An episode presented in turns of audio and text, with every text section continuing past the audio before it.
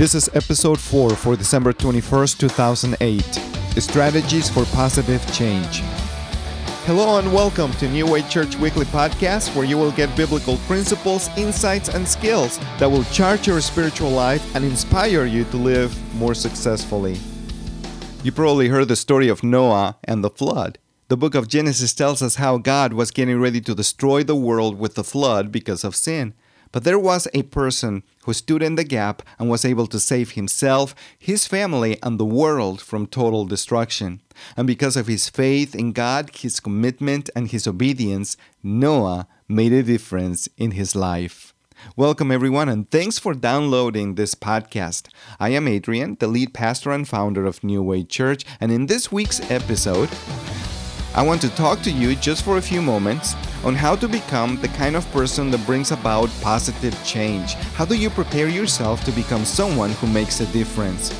You know, as we are wrapping up 2008 and we are planning for next year, we can already see that there are many things that we need to do.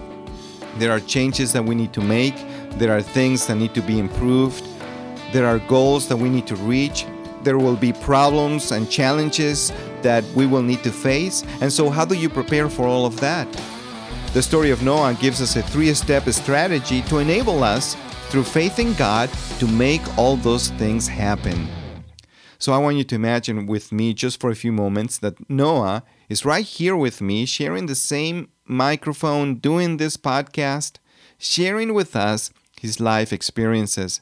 And the first thing he would say to us would be to not be afraid to stand out from the crowd. You know, Noah was not like everybody else. His unique abilities, his skills, his talents, and values gave him that unique ability to become a person of change. And that's the same thing with you. Difference makers are different. Your unique abilities, your gifts, and your talents makes you different. And so you can stand out from the crowd and make a difference and make those positive changes that you need to make today. So when you have a chance, you know, sometime today or sometime this week, make a personal inventory to find out what makes you stand out from the crowd and write those things on paper. The second thing Noah would share with us would be to not be afraid to try something new. Noah's purpose was to build an ark following the instructions that God gave him. But nothing like this had been done before. And so he builds this ark in the middle of the desert, far away from the ocean. And here's the thing he had to convince the people that it was going to rain when it had never rained before. And so he was definitely in uncharted territory, way outside his comfort zone. You know, that's the same thing with us as well. You know, sometimes we have to try new things to make real changes in our lives. And you know what? That is okay. Then, number three, focus on your successes. You know, after the flood, Noah went outside the ark. He looks up to the sky and he sees this beautiful rainbow spreading from one side of the sky to the other. And I am sure that he enjoyed the view. You know, the rainbow was the result of the positive changes and commitments he had made earlier in his life.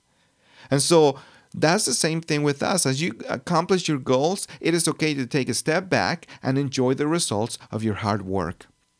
Through the story of Noah, God wants to ensure that you're fully prepared to make a difference and create positive changes in your life today.